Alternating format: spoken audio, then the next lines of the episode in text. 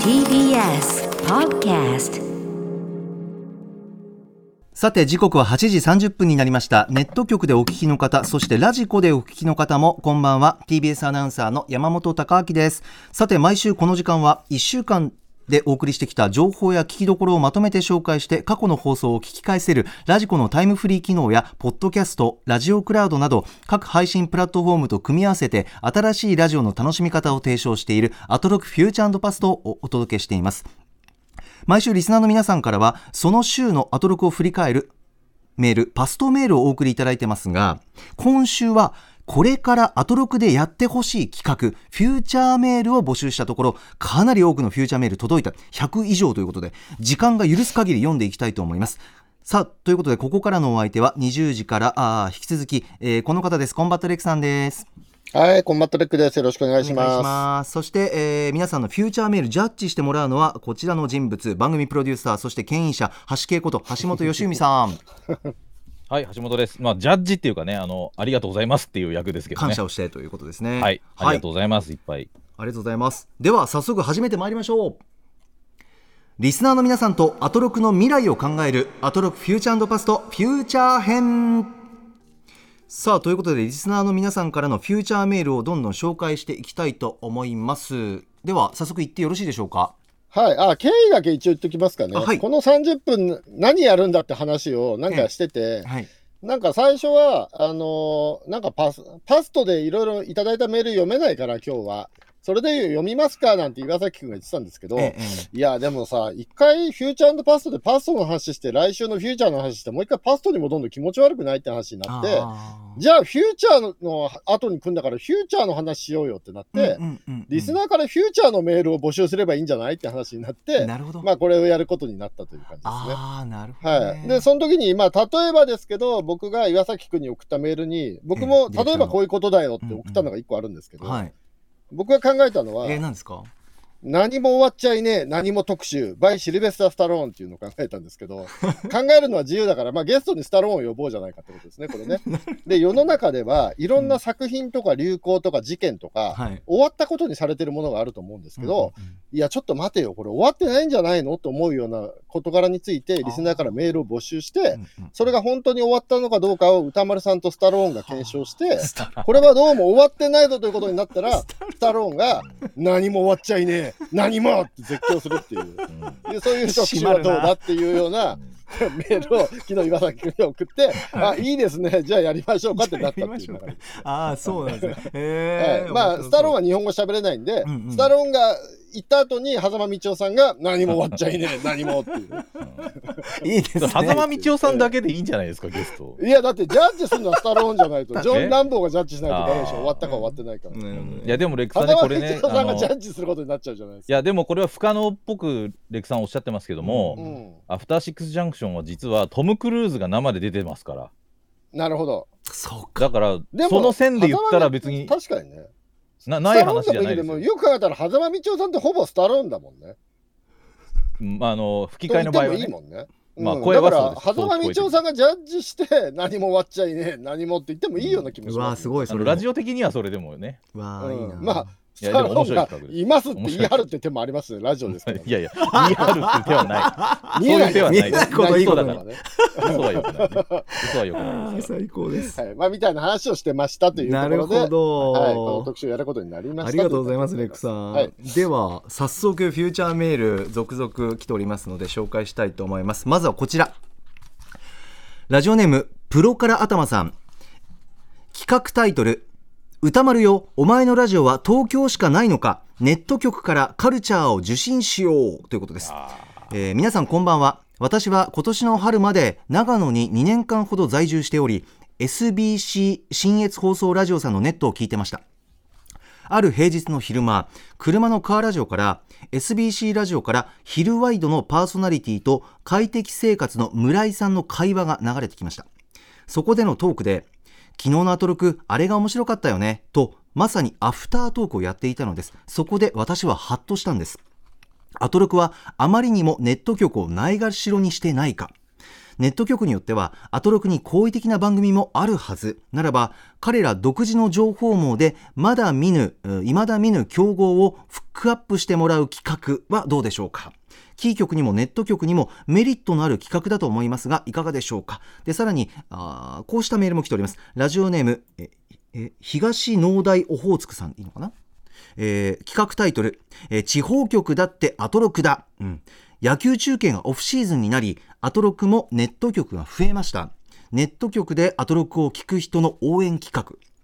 この CM うちだけ交通情報はフィラーなどのあるあるネタまたネット局の名物パーソナリティが歌モルに物申すなど地方からアトロクを盛り上げる方法をみんなで考えるこうしたメールも来ております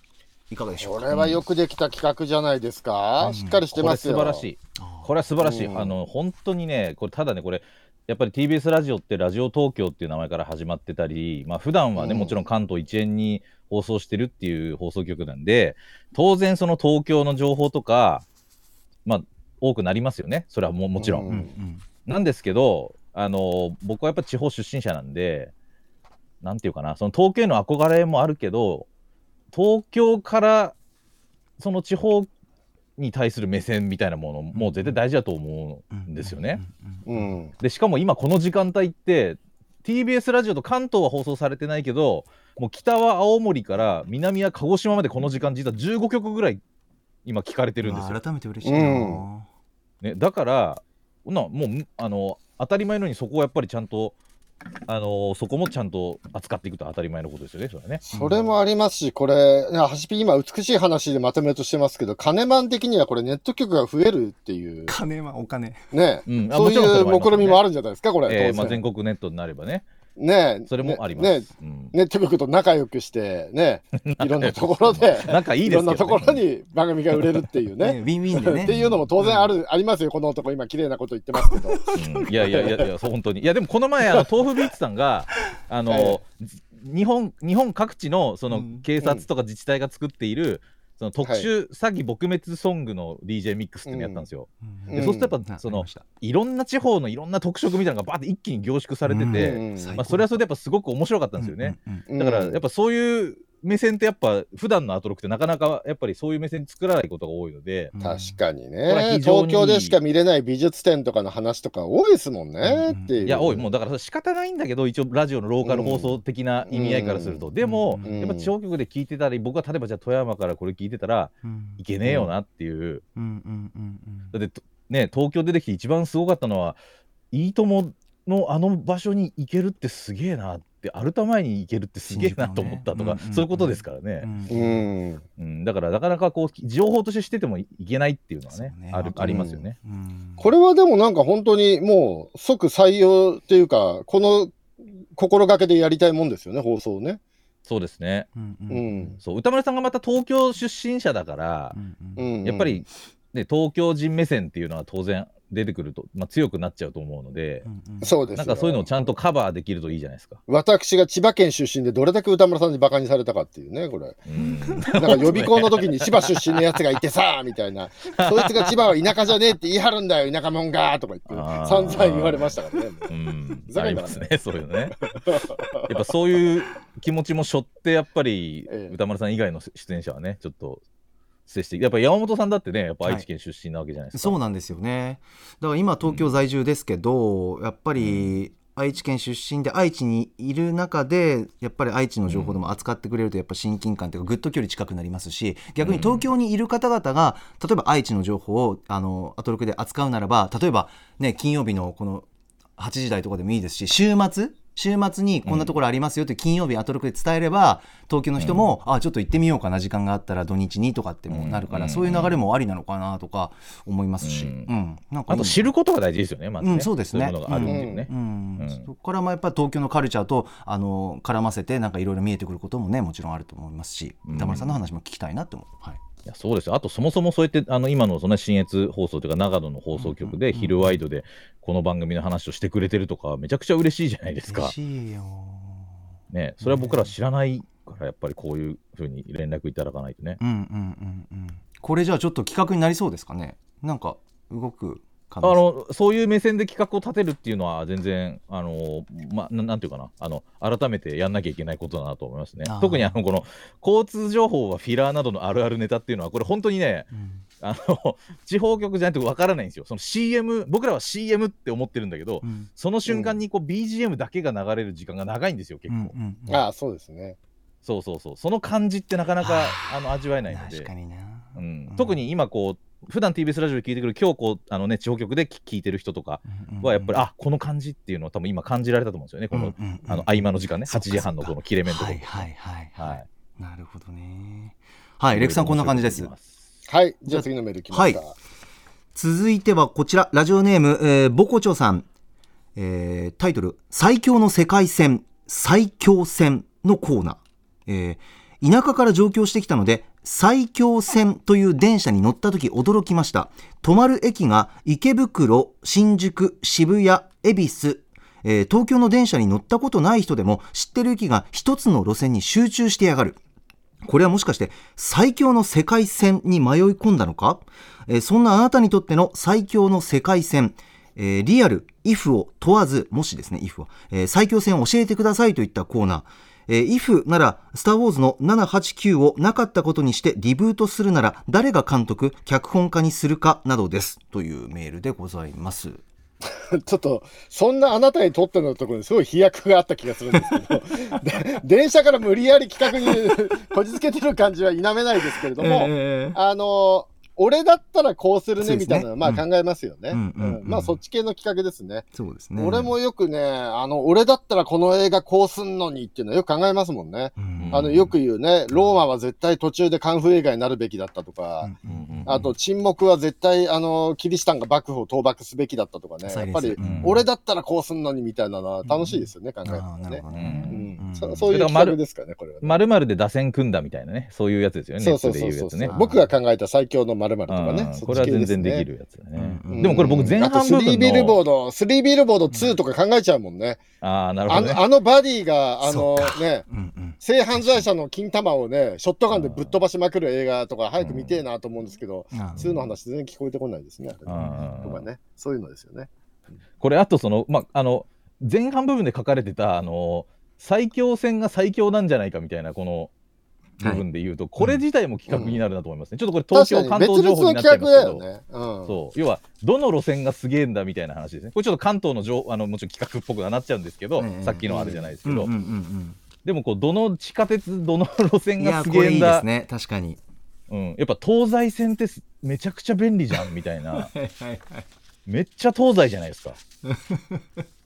東西線の東西っぷりやばいなってそいううです腑に落ちる名前ですよね本当に千葉からあの中央線の方まで一気に行く感じとかすげえなとかうんうね、んうんまあでもあそういう鉄道の対決だったら別に地方の方でも全然参加できますよね。この路線うがんあもちろ強んいんだっローてカル鉄話道あありりまますすもかんらねね、確かに日本全国でうんうんね。うんうん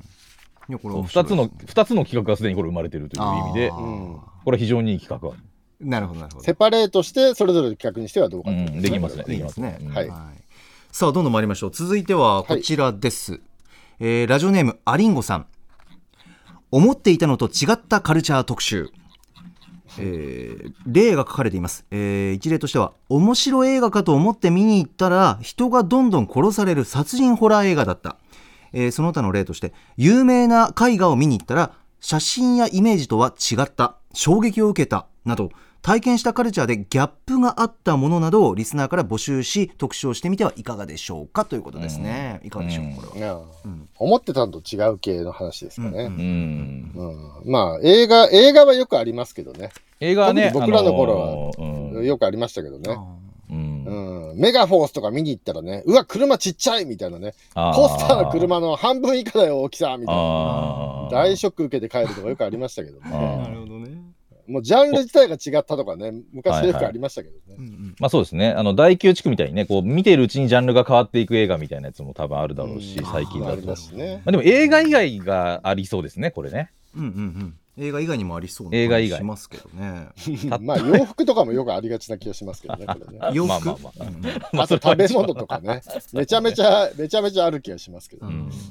これ良さそうですねまたぷあのレクさんあの僕とレクさんの回なんでちょっと例出すと、うんあの、うん99年の1.4とかも僕これ思ってたんと違った、それをこの枠に入れるんだ、思っちゃうとうん 違ったと。えになりませあんーまあ、説明するとうんうん始まる前はあの蝶の大仁田の電流爆破マッチがもう目玉としてずっと煽られてたプロレスの話試合だったんです、プロレスのね、ね。新日本プロレスの東京ドーム工業の話ですけど、えええええええーでわあもうもう大仁田と蝶の電流爆破やるんだと思ってわあってそれ楽しみに見に行ったら、うん蓋開けてみたら結局あの小川と橋本の話で全部が終わったっていううか、ああ、なるほどね。まあ、そういうこう僕らはね、うんもうちょっとすれてたんで、うんシュート、あそこまでになるとは思わなかったけど、なんか起こるぞと思って行きました。えあそうですかなう何ん度不かやって穏たなじゃな空いで気すか、感じてました。へえ何かは起こるぞと思って行ったら、ええ想像以上のことが起きちゃあーなっるほどて、どうしうようっていう感じでしたあね。ー 上回ったね。うんえーじゃあ蝶の大仁田のことはそんな気にしてなかったんですかあの時はあ、全然してないです。あそうなんで すかおうん、ただ僕らも試合中に硬いシーンがちょっとあるぐらいだろうなと思ってたんですよあね。ーしたらもう全然最初からやる気満々だったってい なるほうどそんなバカだっていう、そっちのフェーズでも思ってたんと違ったみたいな、えーしかも村上がリンチにあってね大変なことになるとは、うん大変なことになりましたねもうちょっと想像絶してましたねあれねうんすいません山本アナウンサーすいません、ね、猪木のすっとすっとぼけぶりっていうかねひどかったなね そこからいろいろ始まり俺まはした知らんよみたいな お前がネジ巻いたんだろうが っていうえーうんなんか、まあいや他のいろんあれでなもジャンルでできるじゃないですか、これはだからこういう感じで。そうねあれでもうん猪木さんも思ってたのと違ったんじゃないですか ちょっと困ってましたもんねもう関係者が全員思ってたのと違ったって。へーあそうなんだ、そんなに。手や間りのすぎだって顔してましたもん猪木さんもね仕掛けた人も分かんなかったみたいな。へーですね疑問持ってなかったのゴルドーだけですよね。まあちょ っとプロレスの話になると脱線が脱線が激しい。 次の脱メールいき線しまますけど、しょまあう、まあ、ことほどさように、あの、こういうこと以外でも、そうですね。いろいろなジャンルであると思いますようんうんうん、そうですね。いろんなこいいれは裏でき切るとり思い、ます。悪い裏い切いり。皆さはいん、いい企画ばっかり。ありがとうございます。さあ、続きましては、ラジオネームお母さんからのメールです。えー私が聞きたい特集は、ヨガ特集です。カルチャーとしてのヨガの魅力をたっぷり語っていただきたいです。個人的には雑誌ヨギーニ編集長の橋村さん、デスクの大島さんのお話が聞けたら最高です。具体的にもゲストの方も教えていただいてますけど、いかがでしょうか。なるほど。 これは僕は片岡鶴太郎さんの話が聞きたいですけどね。やっあぱあ、り片岡鶴太郎まさん。あ、だからあれですよね、僕とか、僕らから見たヨガっていうイメージのうんあうんの話ですよね。だから僕で言うと、あまあまあ、レクさんもそうですけど、また、またこの話だけど、あの、ヒクソン・グレイシーとか、そうですね。とか ね。そのあとあのあのダルシムとかそういううん話そうね。ダルシムヨガがフストァリーイトヤファイター。ー。ヨガファイターですよね。ゲームのうんね。はいヨガ、ヨガ、ヨガってやつですね。だからそういうイメージでヨガね思ってるそのヨガと今のヨガは違うぞって当たり前だと思いますけどうんあとヨガとピラティスが違うとかよくわかんないですよね確かにな。知らないですそれもあるけど、ど、今の方向のエンタメ作品においてのヨガっていうのもね、うんうんうんそっちも掘りたいですよね。そうですね。うん、やっぱり、やっぱりダルシムとかヒクソンの方向、あの内臓をめっちゃこませやつはいはね、内臓動かすやつね、とあーか、そっちのあれがなんかどういう知りた感じしそうですよねどういうとこから由来してああいう表現にたどり着いたのかっていうあーはねいヨはガいはいのどの要素を拡大してんのかとか、そうですねますよねあれは全然違うなパブリックイメージの方の話。ううんん、だから解像度高すぎ新作方向で見るヨガみたいななるほどね。面白そうだ。このヨこガの描写雑誌ヨギーにニっていうのは、うんヨヨガと関係あるからヨギーニって名前なんですかね。でしょうね。ヨガの雑誌なおんですそかねらく。ヨガ専門誌ねのことでしょうね、これね。ヨガ雑誌なん業界誌ってでことですしよょねうね。うんヨギーニ。そうそう、業界誌とか専門誌って言えばさ、うん最近は減ってきちゃったけど、専門誌でさ、普段我々一般人が見ないやつってあるじゃないですか。うんほううんああいうのの特集もいいかもしれないですよね。あの、新聞見ると、うんえ、こんな雑誌あんのってあるじゃないですか。月刊喫茶店とか、はいはいはい。喫茶店オーナーだけが読む雑誌があるんですよそれだけで面白そうだな。んそうそう。で、月刊喫茶店に入れる〇〇シリーズはね重機とか、そういうのがうんいっぱい出てたりするもんなんですけどうんうんね。ううんありますそうね。いう専門誌の世界みたいなのも知りたいあであ、すよそれね。いいっすね。えーいいな。はい。ニッチな、ニッチな専門誌シリーズになっていきますね。さあ、それからどんどんいきましょう。続いては、えー、9番こちら。ラジオネームナイスフィッシュさんのメールです。企画名は、アトロクミッドナインティーズ。えースマートフォンも SNS もなかった時代にどうファッション音楽カルチャーを楽しんでいたのか橋本プロデューサー橋系を中心に楽しく話す企画はどうでしょうか、えー一例としては Google マップもなかったあの頃雑誌についてきたショップマップを片手に原宿や渋谷をさまよってましたなどなどよろしくお願いしますというメールです。いかがでしょうなぜ私中心なのかちょっとわからないですけどか。はい。まあ、このハシピ中止になると、その頃の富山の生活になるから、原宿とかの話じゃないですよね。そうですねでもまああの憧れだけであの、どんな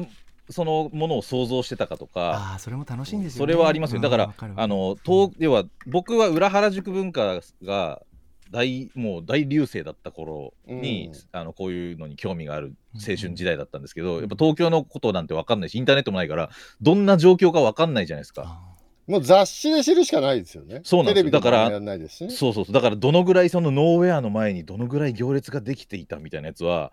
す雑誌スマートとかの断片的なこう情報とかで多分こうなんだろうなみたいなーあーゴローズがどのぐらい行列できてるとかこなんかす誰が行ってるとかそういうのも数少ない数活字からしか想像できてないんで、うんうだかん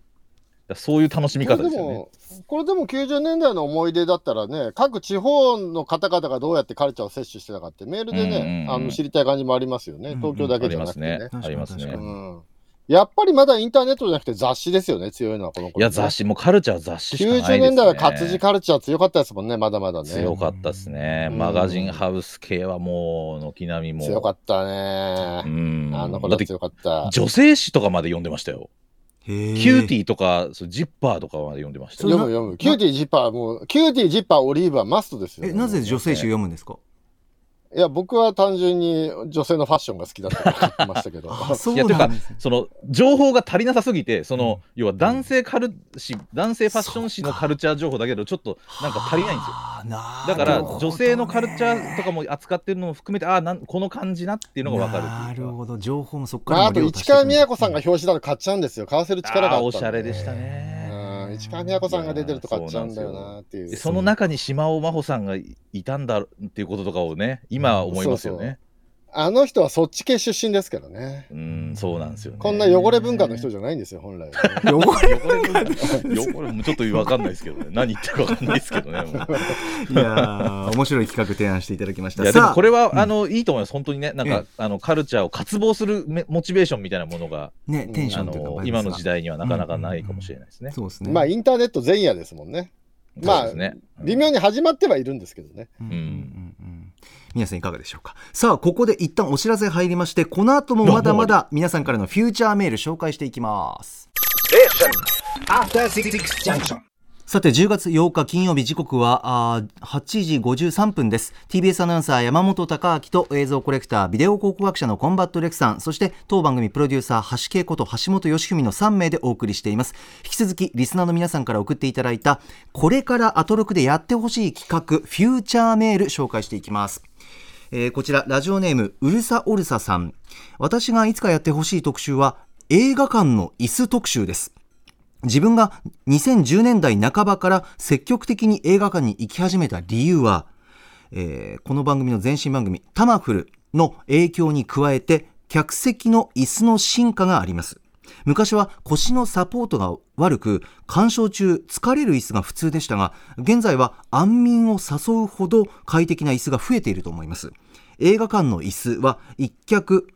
えーおいくらとかどこの国の製品など映画館の椅子話が聞きたいですちなみにマイベスト映画館椅子は新宿のシネマ借り手の椅子ですということですいかがでしょうニッチな、ニッチなつきましたね。確かに昔の映画館の椅子はひどかったんですよ。新宿のミラノ座とかひどかったなーっていう。昔そうでしたっけうんうん、まあ今でもね、あの、懐かしくなりますけどね、有楽町の東映とか行くと、あー昔の映画館こういう感じだったなって、椅子の古い映画館行くとね、うんなりますけど、確かに最近の映画館は椅子いいですよねう。んうんうんうんやっぱシネコンみたいなものがね、いや、そうですよね、なんかシネコンができてから本当に快適さがもう段違いみたいなうんそう感でじすになりましたねよ。ね。え昔の椅子はどんな感じだったんですか昔の椅子はね、あの、マイクロバスの補助席の座り心地に近いとあそ思うっそうそてうそうそういただけるあと。じゃああの布張りにはなってるけどちょっとこう平たくて、あんまりこう柔らかくないような感じ柔のらかくないっていうか、座面なんかこう、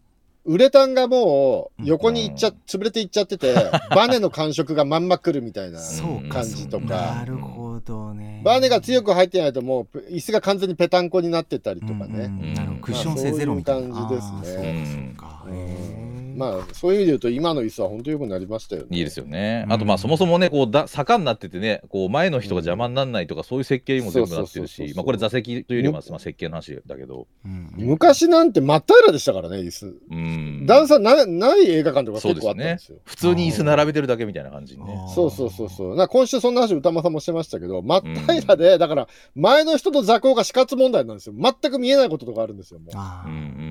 ううんん確かに画面は見えんだけど字幕は読めないんですよ。頭が邪魔で。ううんん。いや、あるある。うん、うんみたいな。そそう昔の映画館の日のうんみたいな。そうそそうそううそう。か。とかそういう映画館も結構ありうますん、でも確かにこの椅子がじゃあねどういうふうに作ら今作られてるのかとかってうんうんいううん具体的な話はやっぱ聞いたことないので、うんうんうんこれはメーカーの方とかね劇場の方に聞くっていうのは面白いと思いますね。そう確かに。シネコンで椅子一段ずつ高さ違いますもんね、今ね。必ずううんね。んうんうん。なってますもんね。そうそうなんか多分この作ってるメーカーがいくつかもしかしたらねもうもうある程度限られてるんだとしたらなんかそこを調べたりしても面白いかも。あーいいですね。うんさあ、それでなはんかバスの続いて椅子とか電車の椅子作ってる会社と共通してるような気もしますけどね。ああねありうりもあり得る話ですよね。だって、うんレーシング要は車のそのレーシング系の椅子を今ゲーミングチェアとして作ってるみたいなことあるから、うんうんうんうんそう全然そういうことはあるんでしょうね。え、映画館用、鑑賞用の椅子っていう作り方ももしかしたらしてる可能性あるってことですかそれないのか。いや、わかんない。聞いいてみや、ないでとわもかあんるないんですじねゃないですか。うんそれれもある程度ある気面が白そうしますけどえねー。取材しがいがあるある。ねえ。はい。さあ、続きましては。え、あ、これでお時間来てということです、ね。あ終わはい。お時間が来てしまいましあらあっという間でしたた。ねレクさんいかがでしたかこのフューチャーメールのコーナーは。これでもなかなか面白いんじゃないですか。ねえっていうか今までフューチャーパストってパストメールばっかり読んでましたけどフューチャーメールを読む時間をなんか作っても良いのではないかって気がしますけどうんうんね。ちょっとねえ建設的な皆ね、さやんっぱこういうふうにしたいっていうのはね、うんありですよね。皆さんの聞きたい未来っていうのを募集しても全然いいよううな、ん確かになんで今まで気づかなかったんだろうっていう感じです。あの、なんか企画募集とかは常にうこんう受け付けてますみたいなことはよく言うんですけど、なかなかそれをじゃあねう、んあの、表に出す機会ってなかなか取れなかったりすること多いので、はい、はい。確かにこうね。いう時間にやるのはいいかもしれないですね。ね楽しいですね。あとこれ、うん出役の方とかで、うんうんね、うん俺こういうのやりたいんだけどっていうのをカジュアルに送っていただくとかね、そういうのも全然ありだなそっか、ゲストとか出役の方に、まあ、はいまあ、連絡来ますけどフュねー。チャーあメール、の に直接連絡 来ますけどまあ橋本プロデューサーにね。僕とかディレクターに連絡来て、こういうのや、こういうのできるよとか、こういうのやれるよとか、それは普段やりとりしてますけ ど。うんあの、町山さん出たから、こういう、こういうのがやりたいんですけどってメールがね、フューチャーメールのこんなに届いいいて。ですね。あでも町山さんからはね結構来ますよ本当にいただいたりすフュることあるーチャーメールフューチャーメそールれあ個りがとう人ご的ざいますなメールでしょ、でも。いや違うんですよあのこういう企画やりたいとかできるあ、こういう企画であうんあ、全じゃあ然あいりいまですす全然あね。りますそうそうそうね、それをまたね、リスナーの皆さんと共有できたらね、そこうそのう場所でって共有していいですみんなでね。作っていく感じっていうのはありますよねうなかなかいや嬉し今かっ有た意義に30分使えましたね。よかったね。ねいやもう本当いにやーもうレックさんありがとううございます、もう本当に。一日で100通以上メール来るってなかなかないですもんね。こんなこねれ素晴らしいうんはい。ということで、レックさん、ハシピありがとうございました。青森からみありがとうございましたあの鹿児島までの皆さんもありがとうございましアトたロクまた来週。ありがとうございましした。 After Six Junction.